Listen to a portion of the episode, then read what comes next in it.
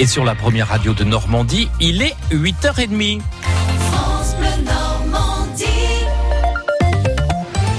Votre journal avec Carole Louis. Deux ans de prison avec sursis ont été requis hier soir contre le président de l'association religieuse Notre-Dame Mère de la Lumière. Le procès qui se tenait devant le tribunal correctionnel de Caen a duré quinze heures. Alberto Marouf devait répondre d'abus de faiblesse sur les membres. Il a reconnu une vision très stricte de la religion chrétienne, mais il s'est défendu d'être un manipulateur. Le procureur a requis donc deux ans de prison avec sursis.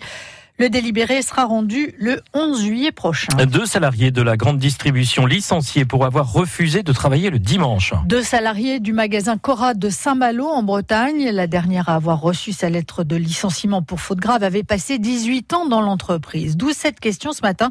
Victoria Coussa, peut-on refuser de venir au travail ce jour-là ? Oui, on peut refuser, mais à certaines conditions. D'abord, la loi ne l'impose pas. Le dimanche, c'est le repos hebdomadaire. D'une façon générale, si vous devez travailler le dimanche, ça doit être écrit dans votre contrat de travail, soit au moment de l'embauche, soit lors d'une modification de poste avec un avenant de contrat. En revanche, vous ne pouvez pas dire non si c'est indispensable au bon fonctionnement de l'activité de l'établissement ou de l'entreprise, à l'hôpital par exemple. Il existe aussi des dérogations dans des zones touristiques ou commerciales, dans les hôtels, les bars tabac ou les restaurants. Toujours sur la base du volontariat, avec forcément des contreparties définies par un accord collectif, un repos aménagé ou une meilleure rémunération. Et appuyés par un juriste de la C F D T, les deux salariés vont saisir les prud'hommes car rien n'indique dans leur contrat de travail qu'elles seraient amenées à travailler le dimanche. La galère des petites communes pour ouvrir les bureaux de vote dimanche prochain. Et oui, car il n'est pas facile de trouver des assesseurs pour ces élections européennes. Il faut en moyenne douze personnes pour chaque bureau. Mais les sollicitations sont nombreuses et les gens euh, parfois occupés en cette période de l'année. Pas simple, reconnaît André Desvaux. C'est la première adjointe à la commune déléguée de Mézidon-Canon qui représente la moitié des dix mille habitants de la commune nouvelle Mézidon-Vallée d'Auge qui regroupe quatorze communes. Néanmoins, ils y sont parvenus. Nous avons quatre bureaux de vote, ce qui représente environ trois mille trois cents électeurs. Nous avons dû faire appel à la population. Nous avons fait un appel aux bénévoles début mai, un appel sur le, la page Facebook de la mairie et également sur nos panneaux lumineux. Des réponses sont arrivées assez rapidement et puis de bouche à oreille, plusieurs personnes se sont proposées pour nous aider ce vingt-six mai, malgré les repas de famille pour la fête des mères ou pour des communions, des baptêmes, et cetera. Ceci représente des créneaux de deux heures trente, donc environ quarante-huit personnes à trouver sur Mézidon-Canon. Ça n'a pas été facile, la moitié des créneaux sont assurés par les élus et l'autre moitié, je dirais, par des citoyens lambda qui ont accepté de nous aider. André Desvaux au micro France Bleu de Philippe Thomas. Une élection qui ne passionne pas les foules et pour préparer les futures générations, eh bien, deux cents collégiens invités par le conseil départemental du Calvados hier au centre de congrès de Caen ont débattu sur leur vision de l'Europe et voté pour l'union idéale, selon eux. Des propositions qui seront remises aux nouveaux eurodéputés.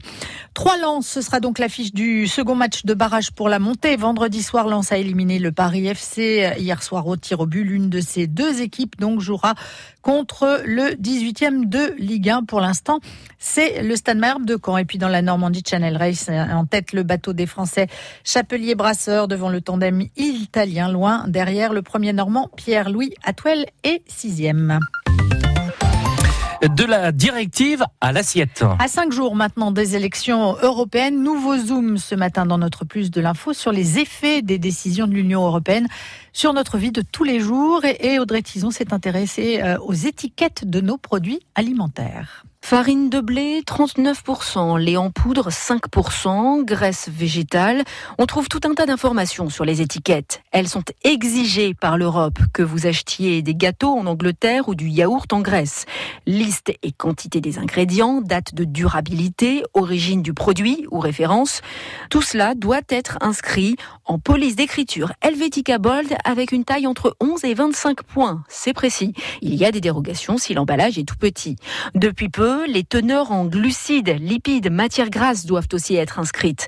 Écoutez ce qu'en pensent les défenseurs des consommateurs comme Olivier Andrault de l'U F C Que Choisir. Ces tableaux de chiffres très scientifiques à la virgule près, personne n'est en capacité de comprendre. Alors en France, on a réussi à identifier un système d'étiquetage nutritionnel simplifié, compréhensible, le Nutri-Score, sous forme de couleurs. Du côté vert, si on a des produits qui sont plutôt intéressants euh, du point de vue nutritionnel, orange ou orange foncé pour les produits dont il faut avoir une consommation limitée en petites portions. Le Nutri-Score est pour l'instant optionnel en France. Les associations de consommateurs aimeraient le rendre obligatoire. Pour cela, elles lancent une initiative citoyenne, sorte de pétition pour obliger les institutions européennes à légiférer. Audrey Tizon pour euh, notre plus de l'info que vous retrouvez bien évidemment sur francebleu point fr.